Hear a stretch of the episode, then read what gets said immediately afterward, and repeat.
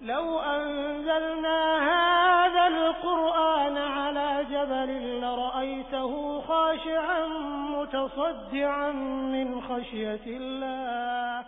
لان لله قلبه فألان الله الصخرة تحت قدميه، أن يكون للقرآن أثر في قلبه، أي دون النبيين وفوق غيرها من الأمم. مع القرآن نحيا في سلام، فخير الوقت في خير الكلام.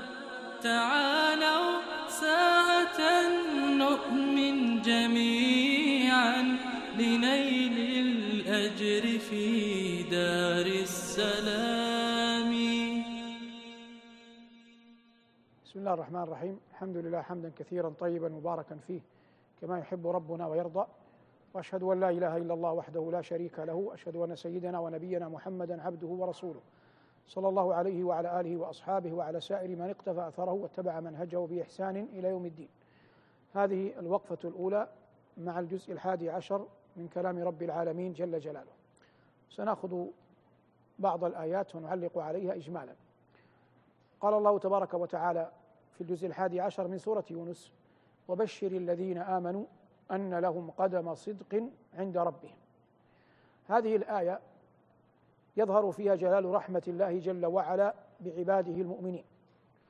والفعل وبشر مادته الأصلية الباء والشيم والراء، ويقال لما ظهر من جلد الإنسان بشرة، فجاءت كلمة بشر في اللغة لأن الإنسان إذا بشر بشيء تتغير أسارير وجهه ويظهر عليه مما من الفرح وغيره ما لم يكن قد حل به من قبل، فلهذا سميت البشارة من هذا الباب. والنبي صلى الله عليه وسلم لما جاء الرجل المدلجي الذي له في القيافة ورأى أسامة وأباه زيدا نائمين وأرجلهما ممتدة، وهو لا يعرف أن أسامة ابن لزيد، قال هذا الرجل لمجرد أنه رأى القدمين، قال إن هذه الأقدام بعضها من بعض. وهذا يثبت بنوة أسامة لزيد، رغم أن أحدهما كان أسود والآخر كان أبيض، فأسامة كان شديد السواد في حين أن أباه زيدا كان أبيض. وربما طعن من بعض المرضى، مرضى القلوب، في ذلك. موضع الشاهد منه أن النبي صلى الله عليه وسلم لما قال المدلجي ذلك انبلجت أسارير وجهه لأنه فرح، فهذا هو الأصل في أخذ كلمة بشارة. والبشارة في كلام الله جل وعلا وردت كثيرا، إما بشارة بمولود وهو أكثرها ورودا، فإن الله جل وعلا قال عن خليله إبراهيم وبشرناه بإسحاق، وقال ولقد جاءت رسلنا إبراهيم بالبشرى، وقال بشرناك بالحق فلا تكن من القانطين. وهذه كلها في حق خليل الله إبراهيم. وجاء في خبر زكريا إنا نبشرك بغلام اسمه يحيى لم نجعل له من قبل سميا. وهذا يدلك على أن الإنسان جبل على أنه يفرح بالمولود، لأن الله جل وعلا ما ذكر هذا في حق العظام من الرسل إلا لدلالة أن ذلك يوافق الطبع ويتأتى مع أحوال النفوس، ولهذا بشر الأنبياء بالأولاد ذكورا وإناثا. كما أنه جاءت البشارة في غير الإنجاب، جاءت في العطيات الأخروية، وهذا هو المقصود في هذه الآية الكريمة التي بين أيدينا: وبشر الذين آمنوا أن لهم قدم صدق عند ربهم. لكن العلماء اختلفوا في معنى قول ربنا قدم صدق، فمنهم من قال إن المراد بذلك ما قد كتبه الله في الأزل من النجاة والسعادة لأهل الإيمان، ودليله قول الله جل وعلا في سورة الأنبياء: إن الذين سبقت لهم منا الحسنى أولئك عنها مبعدون لا يسمعون حسيسها وهم فيما اشتهت أنفسهم خالدون. وهذا القول يروى عن ابن عباس رضوان الله تعالى عليهما. وقال بعض العلماء إن المقصود ما تدخره الأمة من صبرها على وفاة نبيها صلى الله عليه وسلم. ولا ريب أن وفاته صلى الله عليه وسلم مصيبة وأي مصيبة، وهذا لا خلاف فيه بين المسلمين، لكن هل له علاقة بالآية؟ الحق أن هذا موضع نظر، ولا يظهر لي أن هناك علاقة ما بين قول الله جل وعلا أن لهم قدم صدق وبين وفاته صلى الله عليه وسلم، وإن كانت وفاته صلوات الله وسلامه عليه كما بينا مصيبة وأي مصيبة. قال حسان: وما فقد الماضون مثل محمد ولا مثله حتى القيامة يفقد، صلى الإله ومن يحف بعرشه والطيبون على المبارك أحمد، صلوات الله وسلامه عليه.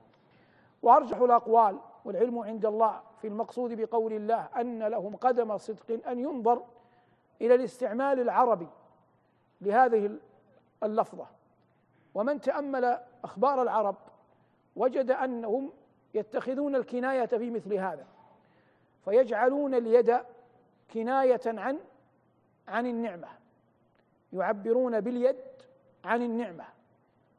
فإذا أحد ما قام بنعمة ومعروف لأحد آخر قيل إن لفلان يدا على فلان، وهذا يدل عليه باستعمال العرب أن عروة بن مسعود قبل إسلامه لما قدم النبي عليه الصلاة والسلام في صلح الحديبية يتردد بين قريش والرسول، كان المغيرة بن شعبة واقفا بالسيف على رأس رسول الله صلى الله عليه وسلم، فكلما أهوى عروة يده وهو يخاطب النبي يضربه المغيرة بالسيف، فلم يعرفه أول الأمر فقال: من هذا؟ فعرف أنه المغيرة، وكان المغيرة له يد على عروة، فقال: لولا يد لك علي لأجبتك، يعني لعرفت كيف أتعامل معك. موضوع الشاهد كلمة يد يعني كلمة نعمة، وهذا ثابت في لغة العرب، كل من قرأ كلامهم يعرف أنهم يعبرون باليد عن النعمة، ويعبرون باللسان عن الذكر الحسن، وهذا جاء في القرآن. قال الله جل وعلا عن خليله إبراهيم: واجعل لي لسان صدق في الآخرين. فلسان صدق المقصود بها ذكرا حسنا بين الناس، وهذا واقع كما ترى. بقينا في ماذا؟ بقينا في القدم. القدم يعبر عنها في لغة العرب بالسعي والعمل، فيصبح أن لهم قدم صدق عند ربهم ما ادخره الله لهم من أعمالهم وما قاموا به من جلائل الطاعات، هذا ينفعهم يوم يلقون الله.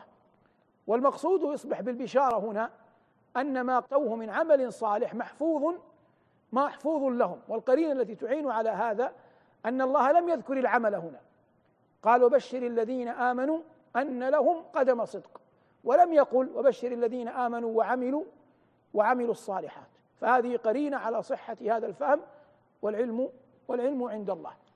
القرآن ثمة علم آلة جمع يحتاجه الإنسان حتى يفقه كلام الله، منه وأوله السيرة العطرة لرسول الله صلى الله عليه وسلم، فمحال أن يفقه الإنسان مراد الله من كلامه وهو غير مطلع على سيرة رسوله صلى الله عليه وسلم، لأن القرآن نزل عليه الصلاة والسلام، وبه أمر وبه ائتمر، فقراءة سيرته يبين لك بجلاء ما المراد من الآيات.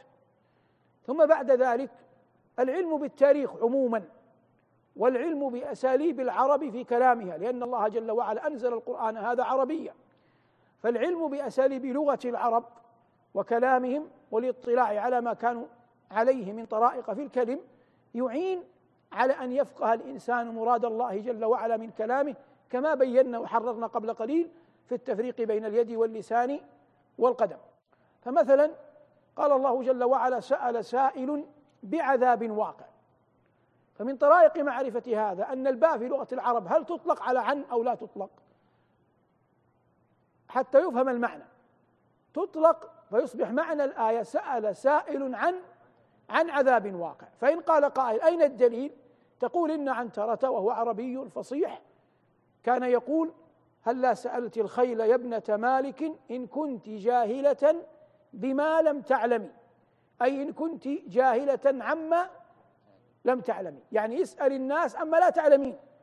فالباء هنا بمعنى عن، الباء هنا بمعنى عن، فيكون هذا الحفظ لمن حفظه حجة له إن المقصود من كلام الله جل وعلا هنا أن الباء بمعنى عن. وحفظ كلمة كان في شعر العرب قديما لا يعني بالضرورة إيمانك به واعتقادك بتقاليدهم، ولهذا كان الحبر بن عباس رضوان الله تعالى عليهما إذا راجع أحدا في القول يسألونه هل تعرف العرب هذا؟ فيقول نعم، ويأتي بالشاهد، ولا ريب أنه لن يأتي بالشاهد حتى يكون قد اطلع على كلام العرب وحفظ شعرهم، ويرون له في هذا رضوان الله تعالى عنه وعن أبيه أمورا عظام. لكن الذي يعنينا أن كل أحد يتصدر في أي باب في أي مجال يحاول قدر الإمكان أن يجمع طرائقه ويقبض على آلته حتى يستطيع أن يبلغ دين الله إن اختار المجال الديني على أكمل وجه وأتم نحو. نعود للآية إيمانيا، وبشر الذين آمنوا أن لهم قدم صدق عند ربهم. هذا أعظم ما يعين على الطاعة، أن تعلم أن الله جل وعلا يحفظ لك عملك، وقد يأتيك من يثبطك إن اجتهدت في طاعة فيقول لو كنت بنفسك أرفق، ولو دفعت مالا قال أبناؤك أحوج، ولو صنعت وصنعت أتى لك بما يغير حالك. نعم دين الله وسط، لكن عندما يتذكر المؤمن أن هذا محفوظ عند الله يعينه على العطاء. وقد قال الحطيئة من يفعل الخير لا يعدم جوازيه لا يذهب العرف بين الله والناس. هذا قاله رجل فاسق، لكن المعنى حق، والإنسان ينبغي أن يكون له سريرة حسنة تقوم على أنه يدخر أعمالا له عند ربه. وقد مر معنا كثيرا أن محمد بن كعب القرظي أحد التابعين من المفسرين رزق مالا فجأة فأنفقه، فقال له بعض الناس لو ادخرت المال لولدك، قال أدخر مالي لي عند ربي وأدخر ربي لولدي. وهذا عين الفهم ومن دلائل العقل، لكن ليس كل أحد يؤتاه ويعطاه. هذه الوقفة الأولى من الجزء 11 من كلام رب العالمين جل جلاله. تعالوا ساعة نؤمن جميعا مع القرآن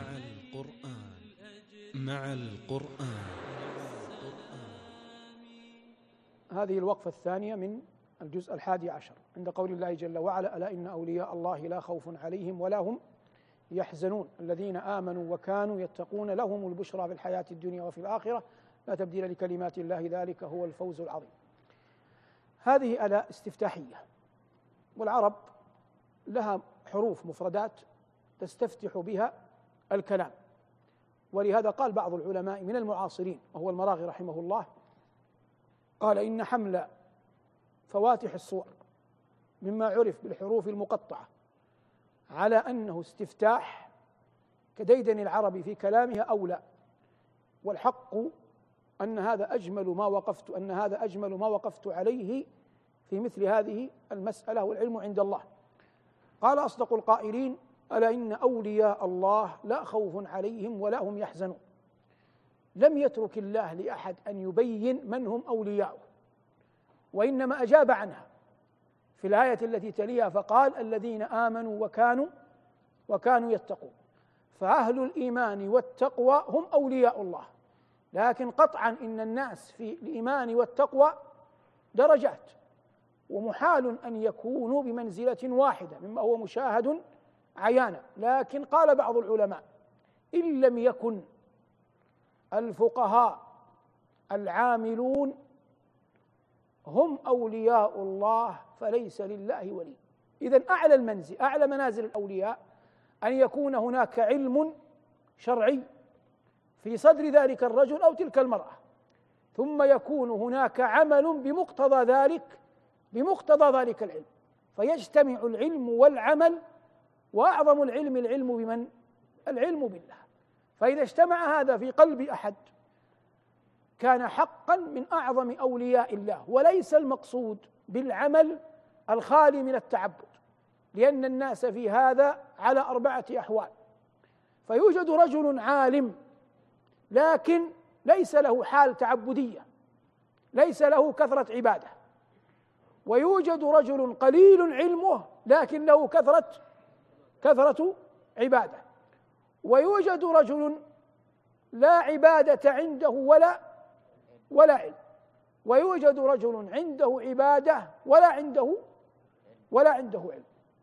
والمقصود من هذا أيا كان ذلكم التقسيم أن الغاية الكبرى التي هي أعلى منازل الولاية العلم مع العمل، وهي التي حازها النبي صلى الله عليه وسلم، فهو أعلم الناس بالشرع بالدين كله، وهو أعظم العمل عبادة، وهو أعظم الخلق عبادة.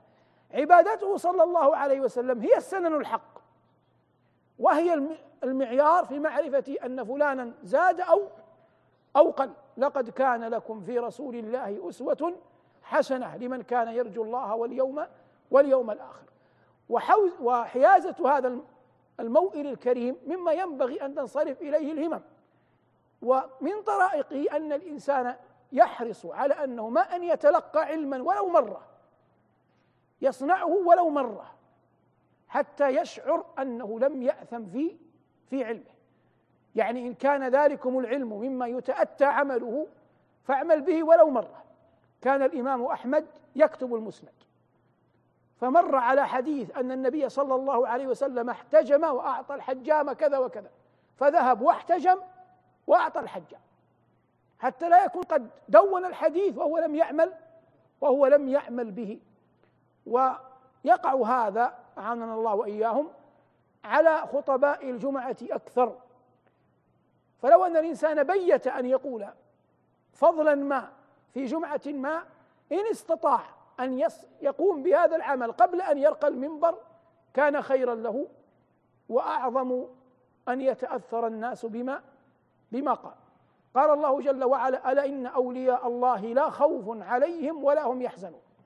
لا خوف عليهم مما هو قادم، ولا حزن يعتريهم على ما قد مضى، وهذا إنما يتأتى ويعظم عند ساعة الاحتضار، لأن الإنسان في ساعة الاحتضار يكون على يقين أنه سينتقل إلى دار أخرى، فيخاف من أهوالها، ويقع في قلبه ما كان فيه من حياة سلفت وأيام مضت وزوجة ووالدين وأهل وخلان، فربما صابه الشيء من الحزن فيحتاج إلى ما يذهب عنه الحزن على ما قد يفوته، ويذهب عنه الخوف مما هو قادم عليه، ولن يكون هذا إلا بالله.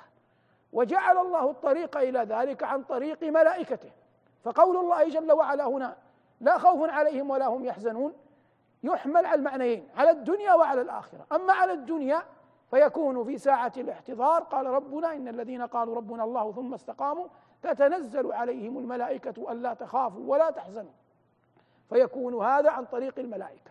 وأما يوم القيامة فإن دخولهم الجنة كافل بأنهم يعلمون أن الجنة قطعا لا خوف فيها ولا حزن. قال الله عن أوليائه: وقالوا الحمد لله الذي أذهب عنا الحزن إن ربنا لغفور شكور. الذين آمنوا وكانوا يتقون. ثم قال: لهم البشرى في الحياة الدنيا وفي الآخرة.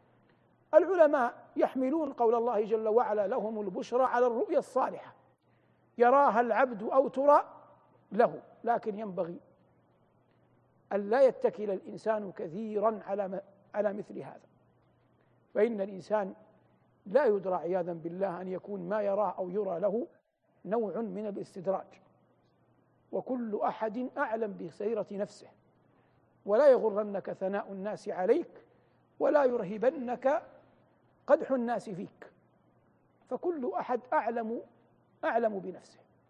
لكن العاقل يكون مع الناس على حال سواء مما يلائم حاله، فلا يتكلف مفقود ولا يرد موجود، ليس في الإطعام لكن في سائر ما يعتريه، ويحرص على أن تكون له سريرة مع ربه إذا خلا بربه. والله يقول: إن الله يأمر بالعدل والإحسان. قال بعض العلماء: العدل أن تستوي سريرة الإنسان وعلانيته، والإحسان أن تكون سريرته أعظم من علانيته. ولا ريب أن دون ذلك خرط القتاد، هذا شيء يعني مرتقى صعب. لكن نعود للآية: ألا إن أولياء الله لا خوف عليهم ولا هم يحزنون الذين آمنوا وكانوا يتقون لهم البشرى قلنا بالإيمان والعمل الصالح في الحياة الدنيا وفي الآخرة، هذا بقول الملائكة لهم: ادخلوها بسلام آمنين، لهم البشرى في الحياة الدنيا وفي الآخرة. ثم قال الله: لا تبديل لكلمات الله، لا تبديل لكلمات الله. كلمات الله تطلق ويراد بها أمرين، يراد بها أمرين: إما ألفاظ المصحف نفسه، وإما ما قضاه الله جل وعلا وقدره. فأما ألفاظ المصحف نفسه يقدر أي أحد أن يبدلها، يأتي إنسان يقرأ على إنسان لا يحفظ القرآن فيأتي بآيات من عنده ويجعل هذه قبل هذه وهذه بعد هذه، لكن ليست المقصودة بالآية. المقصود بالآية ما قضاه الله جل وعلا وحكمه، هذا المقصود، لا تبديل لكلمات الله. ولهذا قال الله جل وعلا: وتمت كلمة ربك صدقا وعدلا، صدقا في أخباره وعدلا في أوامره ونواهيه. إذن ما معنى لا تبديل لكلمات الله؟ يعني أنه قد قضى أمر الله أن الصالحين لهم البشرى في الحياة الدنيا وفي الآخرة، وأنهم مكرمون عند ربهم، وأنهم لا خوف عليهم ولا هم يحزنون. هذا الذي قضاه الله جل وعلا لا يمكن لأحد أن يغيره ولا أن يبدله ولا أن يأتيه من أي وجه، لهم البشرى في الحياة الدنيا وفي الآخرة، لا تبديل لكلمات الله. ثم سمى الله هذا فوزا فقال وهو رب العالمين: ذلك هو الفوز العظيم. وكل أحد ينشد الفوز، والفوز العظيم في الإيمان به جل وعلا وتقواه. والإنسان يعيش بين نفختين: نفخة ملك غير محدد ينفخ فتدب في جسد ذلكم الجسد الروح، ثم يأتي ملك معين، في الأول اسم جنس، في الثاني معين وهو ملك الموت، فما نفخه الملك وأخوه من قبل ودب في الجسد وانتشر ولا يختص بجزء منها، يأتي ملك آخر يقبض تلكم النفخة. ولذلك تنزع الروح من الجسد كله، لأنه لا يوجد مكان مخصص للروح في الجسد. ما بين هاتين، ما بين من ينفخ وبين من ينزع، بين من يقبض بين من يتولى أمر إخراجها، يعيش الإنسان. فمن النفخة الأولى إلى أن يبلغ لا يجري عليه قلم التكليف، ومن أن يبلغ إلى أن ينزع تؤخذ الروح يجري عليه قلم التكليف.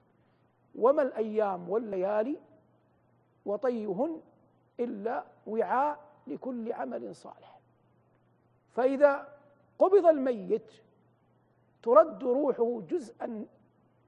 روحه وتخالط الجسد مخالطة غير كاملة، فيقول إما أن يقول قدموني قدموني، أو يقول يا ويلا أين يذهبون بي. ثم تعطى الروح للجسد بصورة أكبر فيجيب الملكين كل بحسب حاله، ثم تتردد الروح ما بين الجسد ومكانها. ثم إذا جاءت النفخة الأخرى لإسرافيل تعاد الروح بالكامل.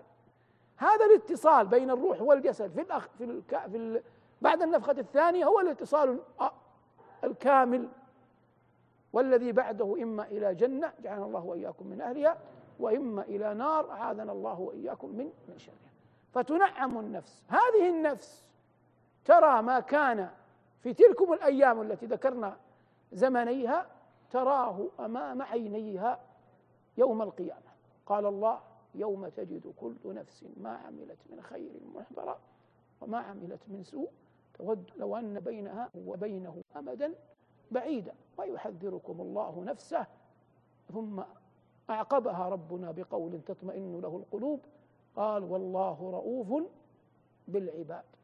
ولولا أن الله أخبرنا بعظيم رأفته وسعة رحمته لهلكنا قبل أن نصل إليه. فالمعول كله الاتكال، كل الاتكال على رحمته مع الإيمان والعمل الصالح. ولو ساعة نؤمن جميعا مع القرآن مع القرآن. الوقفة الثالثة من الجزء 11 عند قول الله جل وعلا: فلولا كانت قرية آمنت فنفعها إيمانها إلا قوم يونس لما آمنوا كشفنا عنهم عذاب الخزي في الحياة الدنيا ومتعناهم إلى حين. قرية في القرآن تطلق ويراد بها المدينة، كما تطلق المدينة في القرآن ويراد بها القرية، فالقرية والمدينة في القرآن بمعنى واحد، ليس كما اصطلح عليه الناس في زماننا. فيقول أصدق القائلين: فلولا كانت قرية آمنت فنفعها إيمانها. كان هنا على الأظهر تامة بمعنى وجد، أي لا توجد قرية آمنت إيمانا اضطراريا فنفعها إيمانها، هذا المعنى الأظهر. في معنى آخر نشير إليه لكننا يعني لا نعتمده حتى نعود للأول، وهو أنهم قالوا أن الأنبياء والرسل لا توجد قرية آمنت كلها إلا قوم يونس، وهذا مقبول المعنى وهو من لوازم الآية، لكنه ليس المراد من الآية. فلولا كانت قرية آمنت فنفعها إيمانها، ثم جاء الاستثناء المنقطع إلا قوم يونس، والمعنى إلا لكن قوم يونس لما آمنوا كشفنا عنهم عذاب الخزي في الحياة الدنيا. يونس عليه السلام هو يونس بن متى، ويونس هذا ذكر في القرآن في مواضع عدة، ذكر باسمه وذكر بلقبه. قال الله جل وعلا: وإن يونس لمن المرسلين. وقال هنا: فلولا كانت قرية آمنت فنفعها إيمانها، وذكره في الأنعام في تلك حجتنا. وجاء بما اشتهر به، قال الله جل وعلا: وذا النون إذ ذهب مغاضبا، وقال في القلم: ولا تكن كصاحب الحوت، وكلها تأتي على يونس. هناك غلام نصراني اسمه عداس، في منقلبه صلى الله عليه وسلم من الطائف لما رده أهلها بعث بعض سادتها له بقطاف من عنب، فجاء به الغلام واسمه عداس إلى النبي صلى الله عليه وسلم، فلما أخذ وهم بالأكل قال: بسم الله الرحمن الرحيم. فقال له الغلام: أراك تقول قولا لا يقوله أهل هذه البلدة. فقال صلى الله عليه وسلم: من أنت؟ قال: أنا عداس. قال: من أين؟ قال: من نينوى. فقال عليه الصلاة والسلام، وهذا في أول الوحي قبل الهجرة، قال: من بلدة النبي الصالح يونس بن متى. فذهل عداس لأنه يعرف أن العرب أمية لا يقرؤون. قال: وما أدراك ما يونس بن متى؟ والله لقد تركت نينوى وليس فيها إلا 4 أو 6 رجال يعرفون يونس بن متى. فإذا كان أهل القرية التي فيها يونس مع مضي الأزمان نسوا يونس، فكيف تعرفه أنت ويقول أنا تركت نينوى وليس فيها إلا 4 أو 6 يعرفون من هو يونس بن متى؟ فقال صلى الله عليه وسلم: هو نبي وأنا نبي. فأخذ عداس يقبل النبي صلى الله عليه وسلم. موضع الشاهد منه، فهمنا من هنا أن يونس بعث في نينوى من أرض الموصل من العراق، دعا قومه توعدهم بالعذاب، كأن العذاب تأخر على أظهر أقوال العلماء، تركهم. لما تركهم ركب سفينة، ما إن ركبها إلا والسفينة باقية، والسفن غيرها تغدو وتروح. فلما كانت السفن تغدو وتروح، إذن العلة ليست في الرياح، العلة في السفينة. فأخذوا يتساءلون فيما بينهم، قال: والله إن هذا لا يكون إلا عبدا أبق من سيده. فاقترعوا، فقبل أن يدخل معهم، قال الله: فساهم فكان من المدحضين. فساهم غير فأسهم، أسهم بمعنى أعطى شارك، لكن فساهم دخل في القرعة، فوقعت القرعة عليه فألقي، في القصة المشهورة. لما ألقي أين؟ ألقي في البحر، والبر والبحر والجو كلاهم كلها ملك لله. فابتلعه حوت، والحوت هذا ذهب إليه بقدر الله، فلما ابتلعه أوحى الله إلى الحوت ألا تهشم له عظما ولا تأكل له لحما، فبقي مستقرا في بطنه. فأخذه الحوت إلى قاع البحر، فاجتمع عليه ظلمة بطن الحوت وظلمة الليل وظلمة البحر.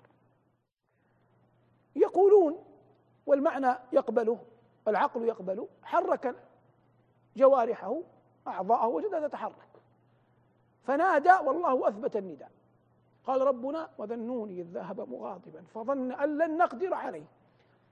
معنى فظن أن لن نقدر عليه أي لن نضيق عليه، يعني غلب على ظني أنني نبي ورسول وهم الذين أغضبوني، فلو تركتهم لن يضيق الله علي، لن يعاقبني الله على ما وقع مني، هم الذين أخطأوا، هم الذين كفروا، هم الذين لم يستجيبوا لي، وهو كأنه لم يستأذن من ربه في الخروج، فظن أن لن نقدر عليه من التضييق ليس من القدرة، فظن أن لن نقدر عليه، هذا الذي جعله يعزم على المضي. لكنه لما وجد نفسه في بطن الحوت من رحمة الله بأي عبد إذا أراد الله أن يقبله يعلمه كيف يقبل على الله، فالله يعلمه ثم يقبل منه، يلقي في قلبه أن يتوب ثم يقبل منه التوبة، يدله كيف يتوب ثم يقبل منه تلك التوبة ثم يرحمه. فقال ربنا فنادى في الظلمات، وذكر ثلاث جمل. الأولى شهد لله بالتوحيد،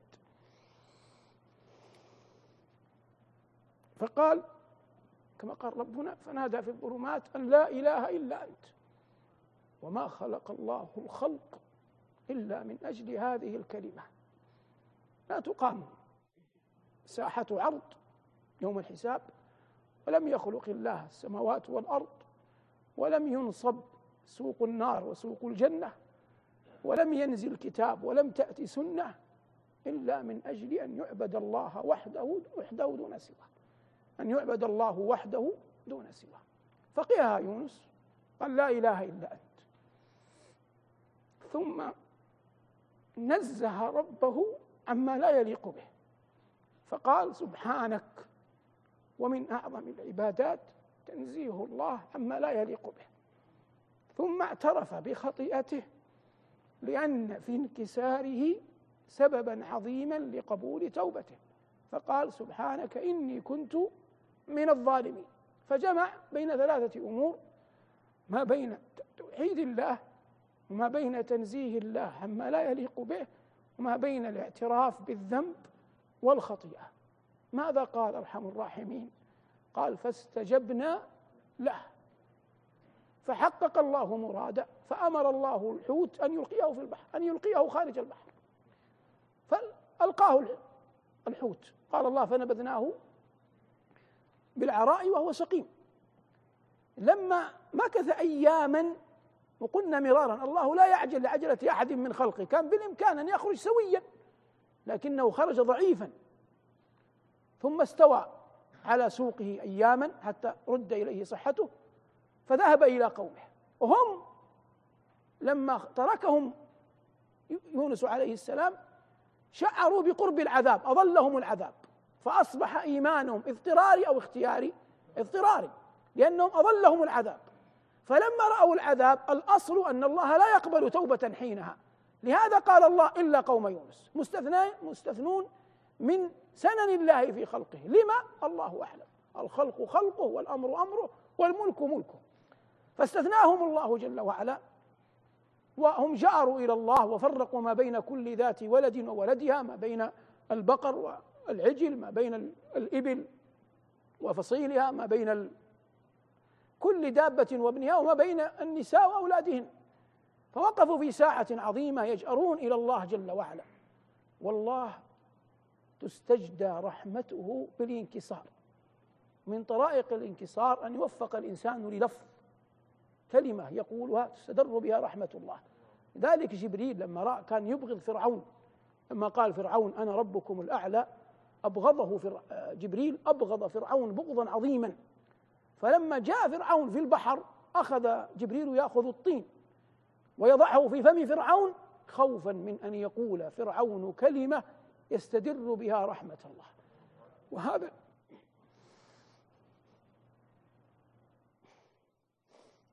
من علم جبريل أن هناك كلمات تستدر بها رحمة الله جل جلاله. الله علمنا بعضها، قال هنا لا إله إلا أنت سبحانك إني كنت من الظالمين. مع القرآن نحيا في سلام، فخير الوقت في خير الكلام، بتفسير وأخبار حسان عن المختار نبراس الظلام.